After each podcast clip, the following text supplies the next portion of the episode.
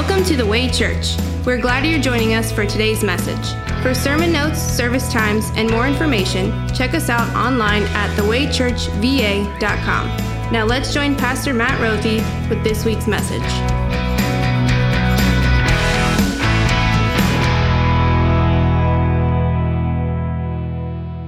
Welcome to our final sermon in our sermon series, Family Equals Unit. This is What Are Families For, Part 3, and this is God's word found in 1 Peter chapter 2, verses 1 through 12. It begins with this. Therefore, rid yourselves of all malice and all deceit, hypocrisy, envy, and slander of every kind. Like newborn babies, crave pure spiritual milk so that by it you may grow up in your salvation, now that you have tasted that the Lord is good. As you come to him, the living stone, rejected by humans, but chosen by God and precious to him, you also, like living stones, are being built into a spiritual house to be a holy priesthood, offering spiritual sacrifices acceptable to God through Christ Jesus. For in scripture it says, See, I lay a stone in Zion, a chosen and precious cornerstone, and the one who trusts in him will never be put to shame. Now, to you who believe, this stone is precious. But to those who do not believe, the stone the builders rejected has become the cornerstone, and a stone that causes people to stumble, and a rock that makes them fall. They stumble because they disobey the message, which is also what they were destined for. But you are a chosen people, a royal priesthood, a holy nation, God's special possession, that you may declare the praises of him who called you out of darkness into his wonderful light. Once you were not a people, but now you are the people of God. Once you had not received mercy, but now you have received mercy. Dear friends, I urge you as foreigners and exiles to abstain from sinful desires which wage war against your soul. Live such good lives among the pagans that though they accuse you of doing wrong, they may see your good deeds and glorify God on the day he visits us. This is God's word. Home is where your heart is. That's a pretty familiar phrase, isn't it? So where's home? Now, that sounds like a pretty simple question, and yet, my guess is as you think about the idea of home being where your heart is, instinctually, your mind went way deeper than merely thinking of the building at your current address, the, the four walls that you happen to be living in right now. The idea of home does that to us. It, it makes us think. So, where is home? Do you think of your childhood home? Is home the first home you actually owned? Is home and your idea of home forever rooted in that first apartment you lived in after you got married? What's home? Where's home? Is your heart attached to the memories made in the home you do live in right now? I don't know, perhaps some or, or all of those things ran through your mind because the idea of home and, and home being where the heart is, it's a deep subject. Home is the place for which you feel the deepest affection. It's the place you feel most connected emotionally. It's the place you long to come home to. Home, it's the place full of wonderful memories and the loved ones who help make them. Home is the place your heart goes to no matter where you are or who you're with.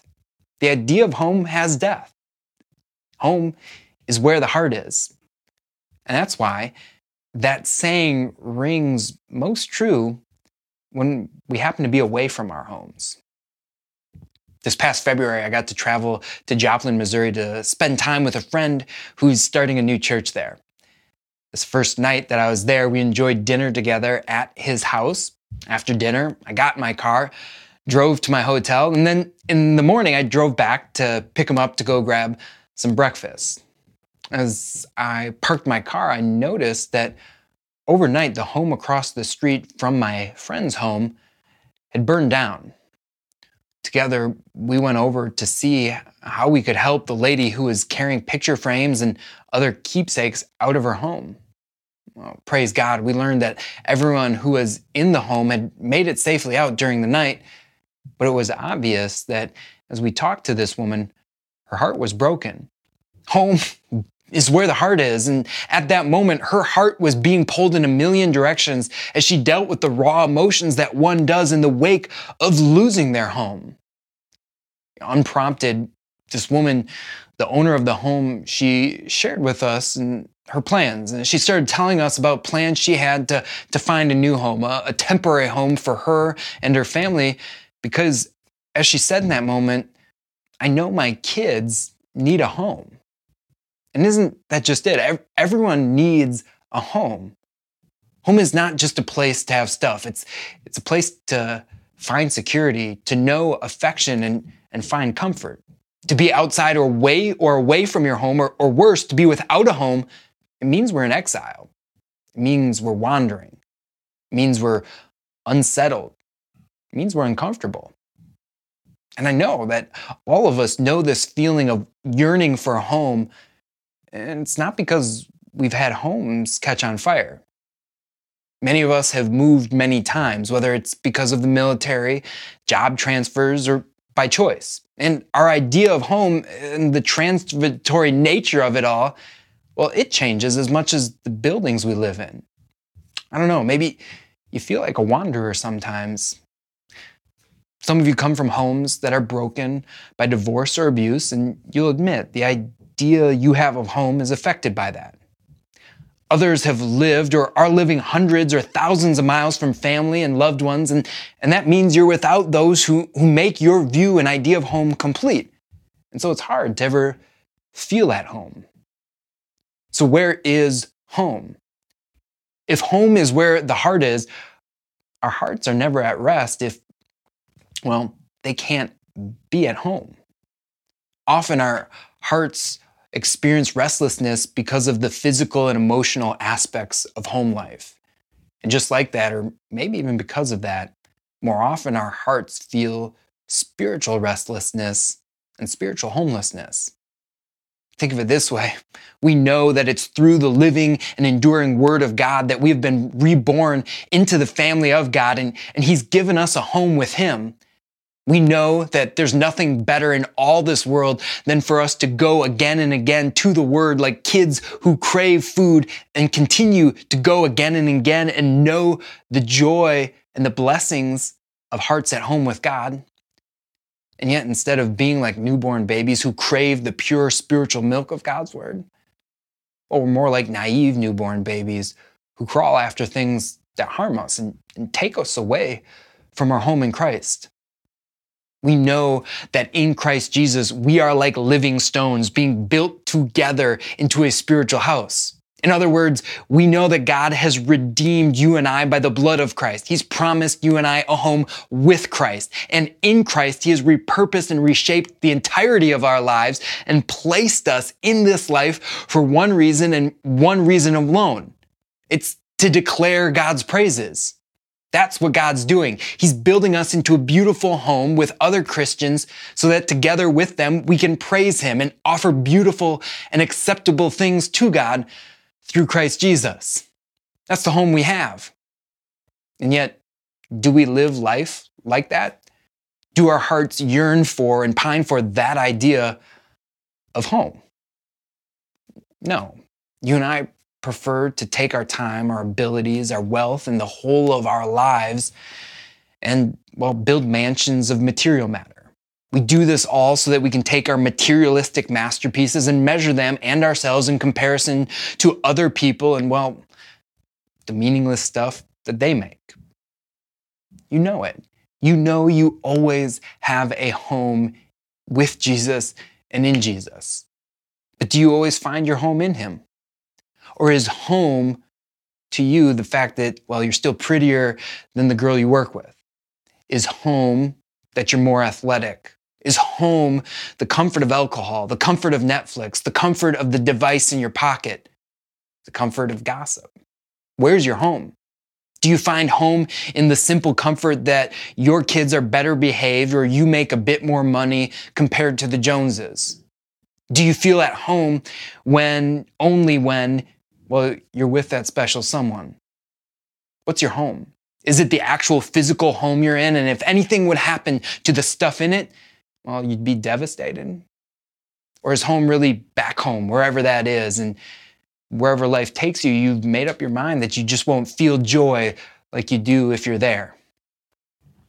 Home is the place or the thing or the person for which you feel the deepest affection. Home is that which you long to come home to. Home is that which your heart goes to no matter where you are or no matter who you're with. The saying's familiar. Home is where your heart is. So I'm asking, where is home? St. Augustine once wrote this. He said, You have made us for yourself, O Lord. Our heart is restless until it finds rest in you. That short sentence contains two substantial truths. They're connected by an implied therefore. One, God has made us for himself. Therefore, our hearts are restless until they rest in God. It's like we're arrows in motion towards a target or homing pigeons flying towards home. We need the home that we are made for. God is not only our origin and our owner, He is also our end, our purpose, our identity, our meaning, our peace, our joy. He is our home. We were made to rest in Him. And when we don't rest in Him, because we have made another place our home, we are and we will always be restless. Is it any wonder that as you look at the times in your life where you do not and have not found your home in Jesus, we feel like we're wandering in life. We feel lost with, with an insatiable itch to find home. Oh, sure, we might find other temporary homes and, and try to convince ourselves that this is it, this is home sweet home. And sure, it may feel comfortable for a time. Sure, we might find affection for a night, but it's like sleeping in a hotel or, or sleeping at a friend's house or a relative's house. It might feel like home for a bit, but it's not your home. And go ahead and try. Try and call those places, those temporary places home, and you'll find out you're not really at home. And you'll see you aren't really at rest either. But that's why. That's why a young couple left their home. They left their home and went to Bethlehem. And there they welcomed a newborn into their family and ours.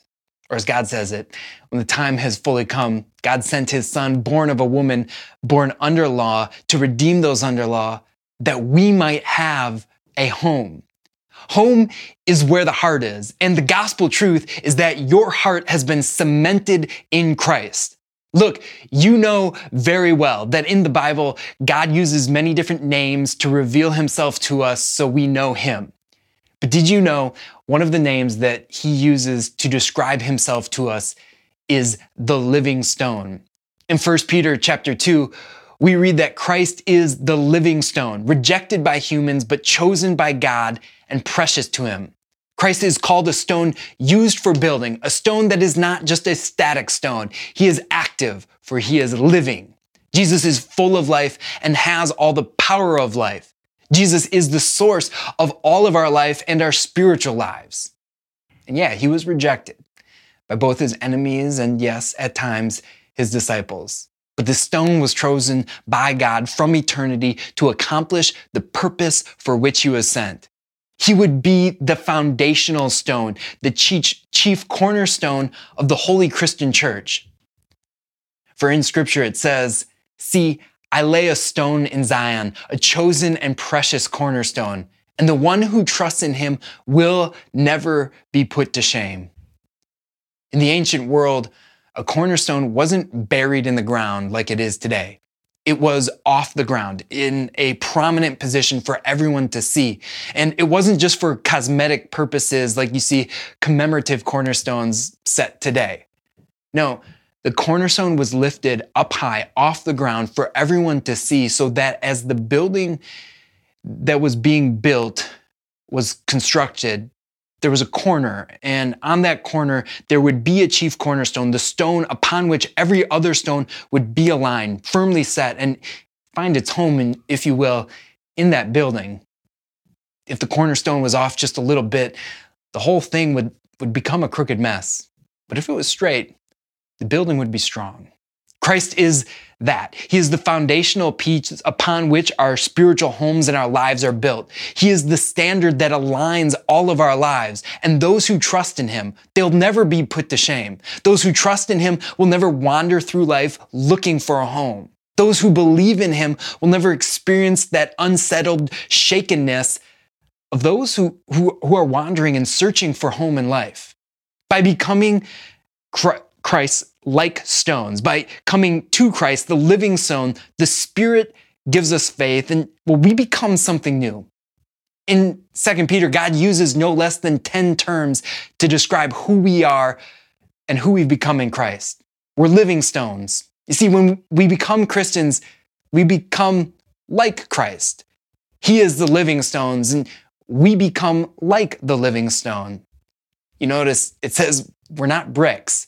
Bricks are all the same, but stones are, are different. And we're all different people with different gifts, but we're still being built into one spiritual house. God word calls you his spiritual house or the church. And no matter the shape you come in as a living stone in this spiritual house, there's a place for all of us. In Christ, you have a home. It is the church. And in this home, you and I get to serve as a holy priesthood. Hear this. God doesn't just call you and I part of a spiritual house. He names you as and calls you to be priests who serve in his holy house. Yes, you, and, not just pastors. He says all of us are a holy priest made holy through the blood of the Lamb. And because of Christ's sacrifice that shattered the need for all outward sacrifices, what you and I offer to God as holy priests is not lambs and goat's blood. It's our entire lives, lived as humble recipients of all God gives, so that now God calls everything that we do for Him acceptable to God through Jesus Christ. Not because we're anything, but through Christ Jesus, we offer to God our entire lives our skills, our abilities, our money, our time, our energy, our all. And God says this makes him happy. God finds the things that we, sinner saints, do to be pleasing and acceptable to him. And it's all because God calls you and I a chosen people. God so loved not only the world, but you. He so loved you in particular that he sought you out and bought you to faith brought you to faith because he wanted you and he, he wanted you to be a royal priesthood. God calls you not just a priest, someone who has direct access to God through Christ Jesus. He calls you royal. You are both adopted into his royal family and you are anointed into the holy priesthood of God and commissioned to be a lifelong spiritual minister to others by showing his love to the world. You're called to live as a holy nation. By faith in Christ, you have become something that is much bigger than yourself. You're part of a great army of believers, an invisible network and community of saints, both in heaven and on earth. What's more, God calls you and I, his holy nation, this holy thing, his special possession. What could be more satisfying? What could be more comforting than to know and to realize that you belong to God. You have a home. You share a connection with the Lord of all. You are his possession and not as a slave, but as his children for whom he accepts as his own and whom he cares for with unending love. He says, Once you were not a people, you were nobodies, but now you are the people of God. You are his, and he is ours. Once we were spiritual nobodies and, and spiritual nomads who had no home, but now for Christ's sake, the word and sacrament have worked an incredible change in our hearts, a thing we call conversion. And things have changed. You and I, and the people who God loves, we have received mercy. We have received, in place of punishment, a new status before God, a new heart from God, and a new home with God. Home is where the heart is. So, where is home? In God's word, your heavenly Father uses name after name for you. He uses phrase after phrase to describe you. And he does all of this to make one thing abundantly clear. Home is where your heart is, and your heart has been cement, cemented in God, in Christ. You know what's fascinating? After you are called a living stone in God's spiritual household, hold a chosen people, a royal priesthood, a holy nation, and God's special possession, and there's all this familial and homey language used to proclaim God's love to you. Immediately after this, Peter goes on to write this he says, Dear friends, I urge you as foreigners and exiles. But I thought we were just told that we were made into a spiritual home on account of Christ. I thought that we were special to God by His grace, and this despite our sins. I thought we were holy and we were loved in Christ before we were even lovable. Why are we still called foreigners? Why are we called exiles in His world? Well, here's the thing and as I describe this, I'm borrowing God's word found in Ezekiel 11. Home is where your heart is, and your heart is cemented with God in Christ because God has given you an undivided heart. He has put His Spirit in us, and He has removed our hearts of stone. That means our ideas of home have changed. That means as we look around this world and we look at all of the things that our hearts used to cling to and, and, still are tempted to try and find meaning and security and comfort in, oh, I'm talking about all the relationships, all the accomplishments, the jobs we have, the material things we own, the substances that are used and abused, you name it. These things, and really this entire world, are now foreign to us. This world is not our home. So, friends, don't make the world your home. Don't make yourself cozy in it. We're strangers here. We are foreigners. We are exiles here because of what you know. You know home is where the heart is, and our hearts are cemented with God in Christ. That answers our question, doesn't it? The question we're considering is what are families for? Families are a place for you and me to exist as exiles. The reality is that it can be lonely. It can be hard when you are spending time temporarily, physically away from the place that you call home. Here in this world where we as God's people live for now, there can be any number of trials, temptations, or just life experiences that shake us and make us and our hearts hurt and ache for the home that is ours. That's why having a family matters. It means you and I have a place in which we can exist as exiles and say together with one another encouraging words like the words we hear in Psalm 62. Yes, my soul find rest in God. My hope comes from him. Truly, he is my rock and my salvation. He is my fortress. I will not be shaken. My salvation and my honor depend on God. He is my mighty rock, my refuge. Trust in him at all times, you people. Pour out your hearts to him for God is our refuge. What are families for? Families are a place for you and me to exist as exiles while we look forward to the day we are home for good with our Father. And there's one more thing, though.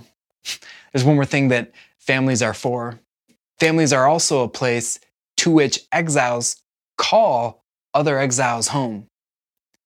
In 1862, just a few weeks after the Battle of Fredericksburg, about 100,000 Union and 70,000 Confederate soldiers camped not too far from one another. The fighting had stopped, but only after 12,000 Union and 5,000 Confederate soldiers had already been killed. As you know, the, the toll the war and, and this battle took was absolutely incredible. In an effort to relieve some of the stress of fighting, both the Union and Confederate camps had bands that would play songs at sundown. Now, the music was supposed to relieve stress, but someone must have forgotten to tell that to the bands. Due, that, due to their close proximity, what ended up happening is the bands from the Union and Confederate armies would compete on being the loudest and the most over the top band. It was actually what you might call the original Battle of the Bands. And one evening, this went on and on for some time until the Union band started playing a song that, well, connected to both armies. The song was called Home, Sweet Home. The song meant something and connected to everyone because for men on both sides, it goes without saying, there was a yearning to be back home. It was a yearning to be back home for the men who fought in this war. Add to it, during the evening, it was the time when everyone would write letters back home to wives, to mothers and fathers, to kids. It was a time when minds would wander and want to be back home. This particular evening was not unlike the rest. Until when the Union Army started playing Home Sweet Home, something unusual did happen. The band competition stopped. Something amazing started. The Confederates heard the song being played and they joined in. Pretty soon, both sides were playing the same song. The fighting was over. The bands were no longer competing, but instead accompanying each other. And according to at least one soldier, he had never heard such loud cheering and such loud singing in the camps. Well, in a similar way, in a very real way, that's what your family is for. This is what our family is for. First Peter says that you are a chosen people, a royal priesthood, a holy nation, God's special possession, that you may declare the praises of him who called you out of darkness into his wonderful light.